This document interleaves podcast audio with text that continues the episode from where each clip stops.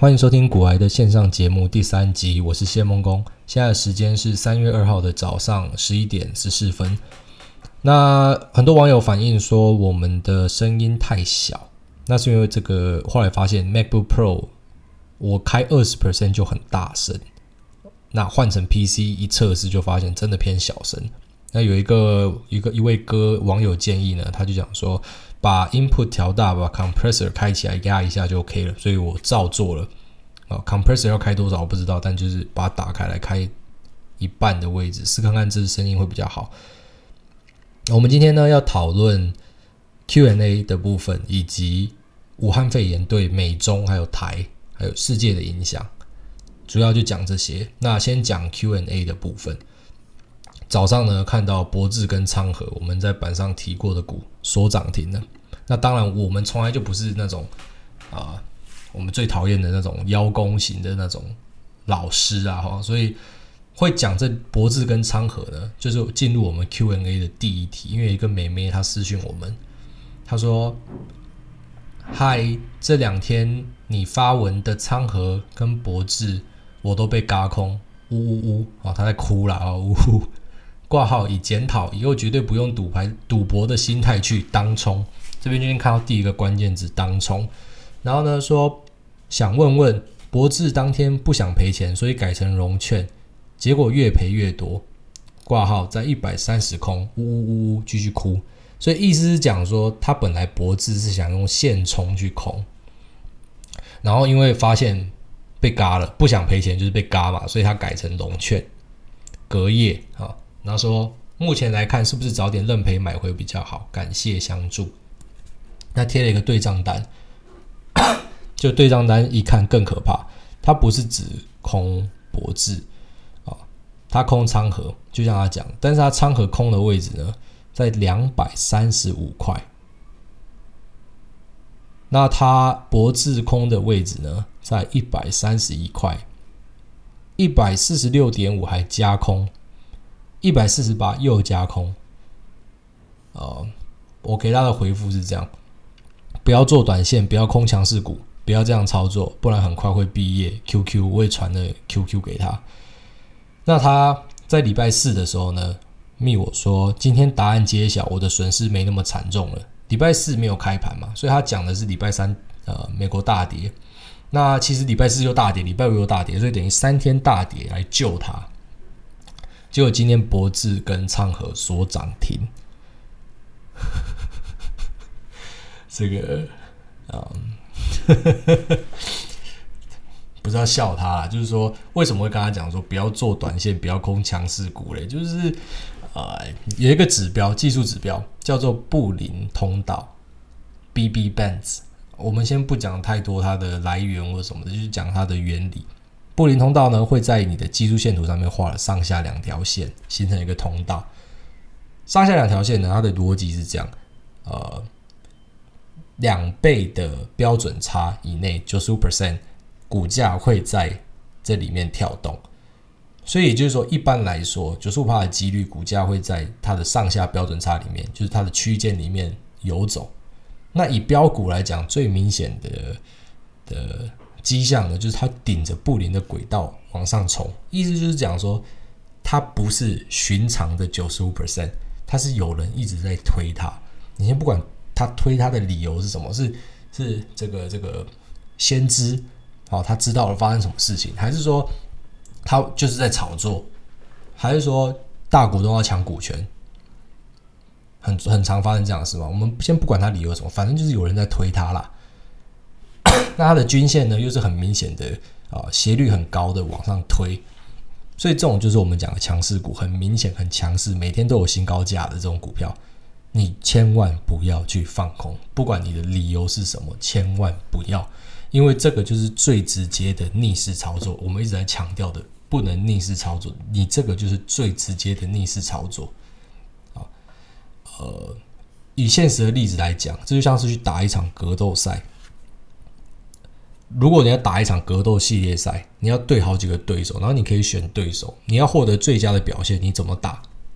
只有呆头鹅会第一场比赛就挑馆长那种来打，你要获得最佳表现，你当然先挑他妈那种最弱的、最瘦的，看起来弱不禁风的，先扁这种就对了，你就可以一直往前晋级嘛。最后面再去打最难的，打不赢就算了。所以以股票的角度来讲，就是呃，你就去顺势的去操作，然后呢，最后面最难的出来了，把你打回去。比如说，就是在波段的涨幅里面出现一个超大的跌点，那超大的跌点，呃，很有可能就是人家出货之类的。反正看你怎么判断，所以好，我够了，我获利出场，这才是正常的。可是呢，现在他这种放空强势股的做法，就是我一开始就挑最强的打。你奇怪了，你台股一千多档股票，你不去挑走势很弱的、很孱弱的、没有题材的、没有营收的啊，技术线型又不好的，你不去放空这种，然后你去放空很强势的，而且你还不知道理由，你还没有完很很很有把握的就去放空它。这个很奇怪，这种操作非常奇怪。那当然，呃，这两只股票今天开盘的时候还是绿的，后来是一路往上冲嘛，所以我是希望你有回补了，是希望你有回补。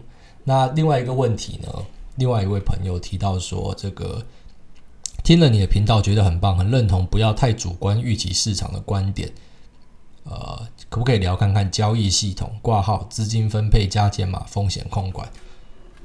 那风险控管呢？刚才那个美美的例子就是一个，就是你放空不要去空强势的股，那你做多不要去做弱势的股。不过当然市场上有一群人，他们专门在做多弱势的股，他们叫什么？这些人他们称自己为价值投资。我们我们不在一竿呃一那叫什么一一竿子打翻一船人。好，当然价值投资很深奥，就是很多价值投资的大师，美国的大师都买他的书来看哦。所以，呃，我知道，呃，价值投资是真的有这这么一回事。但是很多人的价值投资是，比如说他就是用过往的呃本益比，好，他去算出一个合理的本益比买进的位置。但是呢，他这种模型的前提是建立在业界的行情。或是这个公司的前景都是一直是一致的，可是问题是，这世界上没有什么东西是一致的。它可以赚过去的十年，不代表它可以赚未来的十年。所以，呃，刚才讲了放空强势股跟这个做多弱势股，很多做多弱势股就是它掉入这样的陷阱，它就是在它的股价崩跌的时候，它觉得它捡便宜了。啊，那但是当然后来会被杂志访问的，会上新闻的，就是。它真的上来了嘛？抄底成功，你捡成功的就叫做呃英雄。那多的是你去捡，它就下市了，或者是说它它就从此一蹶不振的一大堆。那除了这这一点之外呢，还有一个很重要的风险控管，就是不要借钱啊，因为如果你不借钱的话，破产跟你一点关系都没有。你你股市做多买进现股了不起就是归零。但是如果你今天是像比如说那美美，你就用空的，你如果被锁好几根涨停，或者说你反过来你是融资，然后呃，比如说像以康友的例子，它涨得好好的，突然就跌了一大堆个铁定，从四百跌跌到一百多，你只要遇到一个这样的案子，不要说自己遇不到，啊，都都是有机会的。你只要遇到一次，然后你的你的你的资金又刚好一次放太多，你就是直接出去，而且还负债。所以风险控管最主要的就是。不要借钱，然后不要逆势操作。那这个资金分配跟加减码的这个，用心里面去讨论。所谓的资金分配加减码，它难的地方是在于，如果你不是听消息就乱进场乱买的散户呢，好，我们先推推敲你是有研究的这个投资人啊，当然你会研究它，你会决定要买进真金白银进场，你一定是有信心嘛。那但是信心有时候是双面刃，有时候变得太有信心。你知道很多人他在买进之后，他做第一件事情是先算，如果我赚三十趴，我要怎么花？他不会去算说，如果跌三十趴怎么花？那又是大进大出。那大进大出有一个缺点就是，除非这个笔钱真的是你完全用不到，你很洒脱。好，我认识的这样的人不多，就是他很明确的知道说，我股票的钱就是股票的钱，这种人不多。大部分人还是希望说我可以从股票。赚补贴生活费，类似这样的心态，可是这样子就比较可怕一点，因为你就会受影响，所以你可能大进大出的结果就是你买进，然后一跌你就卖掉了，或者是说呃你买进可是没涨多少你就卖掉，然后你后来赔交易成本，啊，这这种很很常发生。那所以资金把它拆成好几个部分是有必要的，因为这会让你在这个投资的过程中心性会比较稳定一点。就以基本面跟技术面两种进场方式来讲好了，基本面你会算出一个合理的价位嘛，所以你讲的很甜的价位，跌到某个价位很甜你就去买，但很多时候就是事与愿违，它甜还有更甜，然后这边甜到出汁，甜到出水，你妈一直往下跌，一直每天都便宜，给你更甜的价位。如果说你是一次 all in 就买在你第一个讲的那个很甜的价位，你后来撑不住的机会非常高，你会怀疑自己。所以，如果你可以分两次或三次进场，那心态上会差非常的多。这要有试过才知道。那以技术面的角度来讲呢，如果你买一个突破，然后你买了之后它就回撤啊，讲好听的回撤啊，但有时候就是回跌嘛，可能这个做手就不想拉了嘛。有时候是这样，它拉起来，我马上接着拉，我就是让你们这些当冲、隔日冲跟着赚嘛。而且我拉的这个，它需要花的钱就更多。所以他情愿拉的时候先放着给你回跌，你要跑的先跑一跑，我再继续拉。那回跌的时候，有时候回跌是直接把，比如说你突破的这一根整个跌掉。那以技术面的操作原则，跌掉你就要出场嘛。最最典型的原则是这样。所以如果你大进大出，你一次买了三百多万，跌回去，然后甚至往下，你是不是就吓死了？你你就你可能就好就出光，然后就赔钱，就最后面就发现一直在赔这种。所以，如果你分成三批的话，就变成你可能突破买进。那如果它有继续上涨，你看对了，你就再买进。那可能终于走到某个平台盘整一下，又在往上就继续买进，就刚好三次把它买完。那或者是说你买进它往下跌，那可能跌到某个位置之后又往上攻，你又再买进。可至少你还有子弹可以打，你就不会这么慌。这比起你一次大进大出，这个心心态上是差非常多的。所以讲到资金控管跟加减码，我认为。这个做法是对的，就是你还是要以股价来验证自己的判断，好，因为不要骗自己讲说投资是什么看好某个公司支持它，没有这种事。大家来投资就是为了赚钱，那赚钱的方式，要么就是资本利得赚价差，要么就是你要赚呃配息。可是配息要记得要填息哦，没有填息不算不算你赚的。所以既然都是为了赚钱，那我们就可以用股市的价格。股票的价格来验证自己的判断是不是正确的，啊，因为大多是你不知道的事情。以一般散户来讲，你的消息来源是新闻跟营收，然后还有一个更慢的是财报。那以比较有管道的散户呢，像好我自己算是比较有管道的散户，我至少我拿得到很多这个券商的报告跟这个投行他们的评价。在这边也先提一下，之前有人在我们的粉丝专页讲说，其实投资就是完全是法人圈跟投资圈他们自己在玩，自己在喊价，没有啦。其实法人圈跟投资圈他们吃土的机会，就我自己看来也蛮高的。好，比如说他们看好某个二线的晶圆代工厂以及他的子集团，说啊，他们目前把他的那个 target price TP 一直往上拉拉拉，然后觉得他们的营收会很好，哦然后一直在追踪这些股票，就后来全部吃土。这个是那时候看到好几家同时有传这样的消息，但是他们都倒了。那我知道他们不是，他们会传给我的，就不是是放给那种所谓的一般散户的消息嘛？是他们是真的，他很有把握，然后又是我朋友，他才会分享说：“哎，这个可以注意。”我们大家都在讲这个，结果他吃土，所以他们出爆机会有点高，因为这就是食物链啊，就是。呃，你最下面就是散呃看新闻的散户嘛，然后再来就是可能这些有一些管道的散户，那再来还有网上的做手跟公司派里面的人，他们知道的更多啊、所以很多时候你你的判断呢，你觉得他会这样走，可是最后面事与愿违，那可能就是因为只是你不知道的原因让它下跌而已。所以说，如果说你看对，你才加嘛；你看错的话。好，即便你还不知道原因是什么，但是你买了它就是一直跌，一直跌，那你其实就可以当做自己看错。好，除非你真的是非常有信心，对自己非常有信心，那你可以试看看。好，你就试个几次嘛，你就试个几次。比如说你看错了，然后你就是继续呃相信自己是看对的。好，你就只是认为股价目前呃冤枉了，那你你可以试看看。那记得就不要融资，不要借钱，你就买了放着，你就验证看看嘛。但是应该啦。大多的时间就代表其实是你看错了，只是你当下可能消息还没出来而已。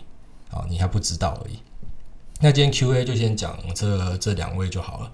那我们就讲一下这个武汉肺炎。武汉肺炎呢，在意大利的部分直接喷了五十 percent 的案例一天内。那其实前面就讲过说，好，因为我蛮常去意大利的，所以对整个意大利或是欧盟国家的观察，就是他们的疫情会爆发，其实不太意外。那目前是把美股下跌了嘛？至少大家是这样觉得。那把美股下跌，大家又在讲说，哎，川普不用选了。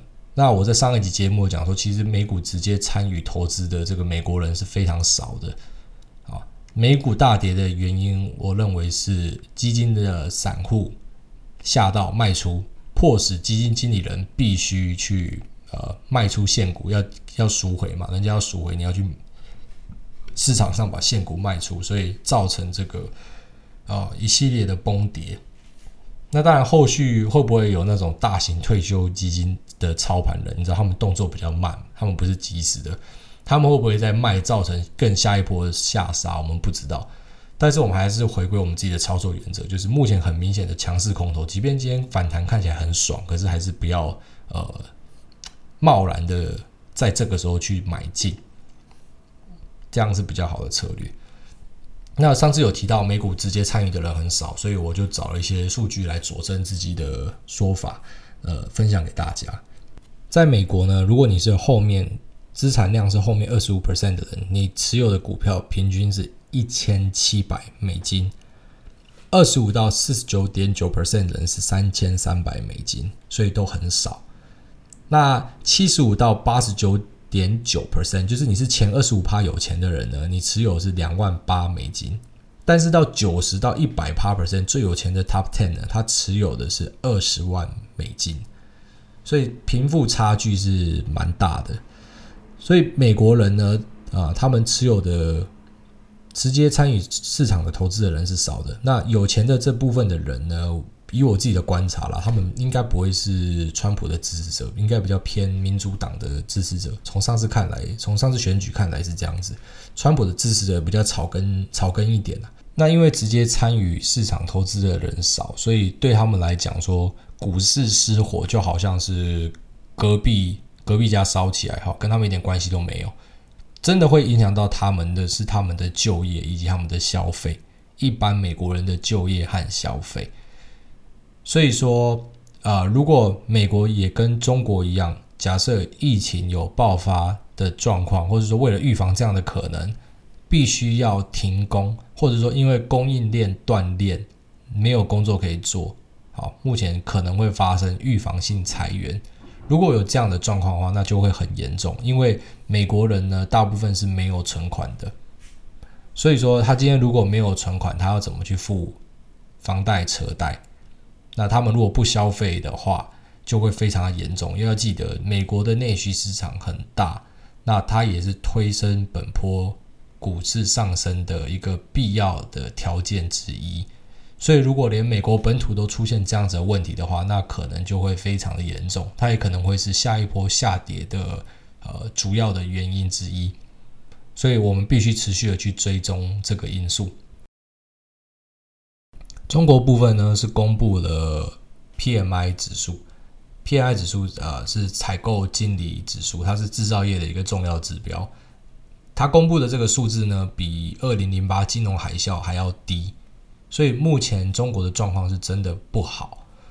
那当然，很多人在这个数据公布之后就讲说，因为中共一直以来都是呃不给人信任嘛，所以他们认为这个数字应该再要更低。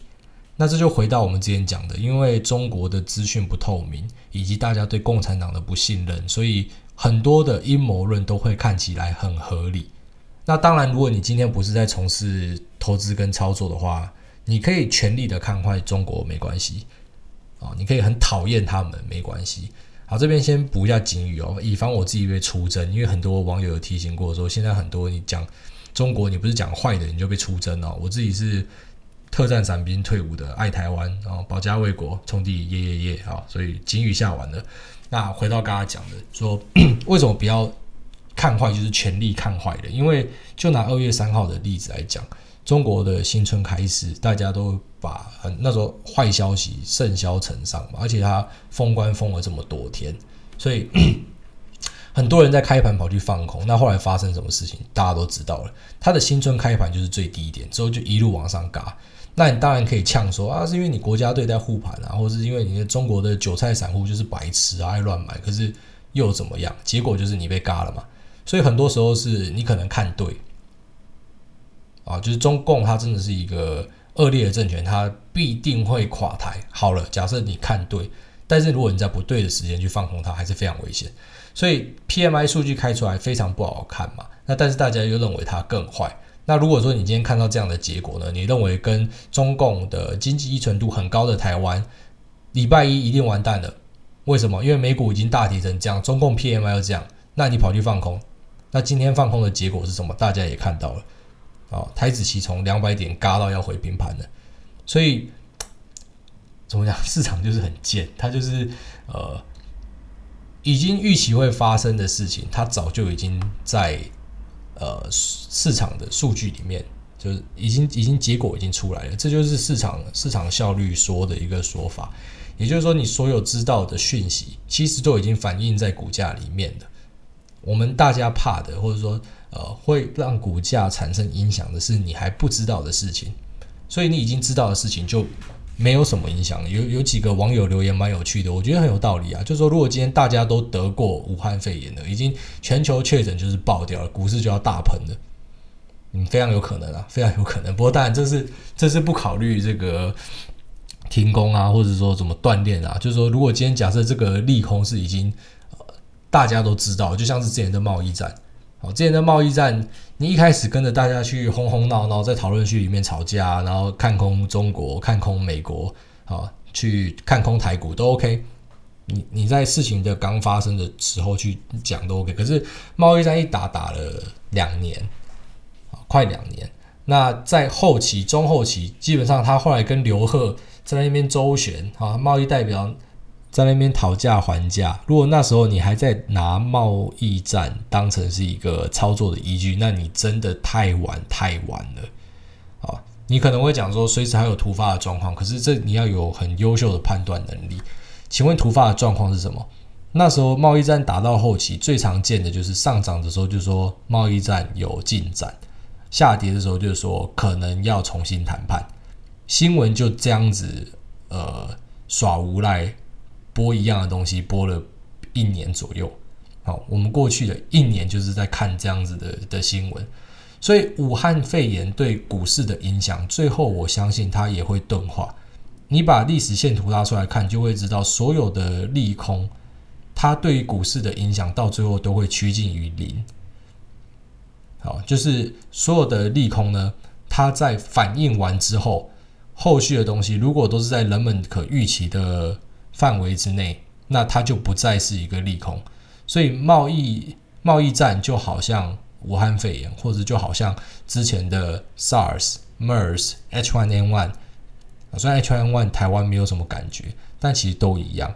如果今天大家已经确定了，比如说它的呃确诊的数率是多少，那它的死亡率是多少？因为大家不相信中国嘛，说它的死亡率是假的。好，那没关系，我们就看中国外面的。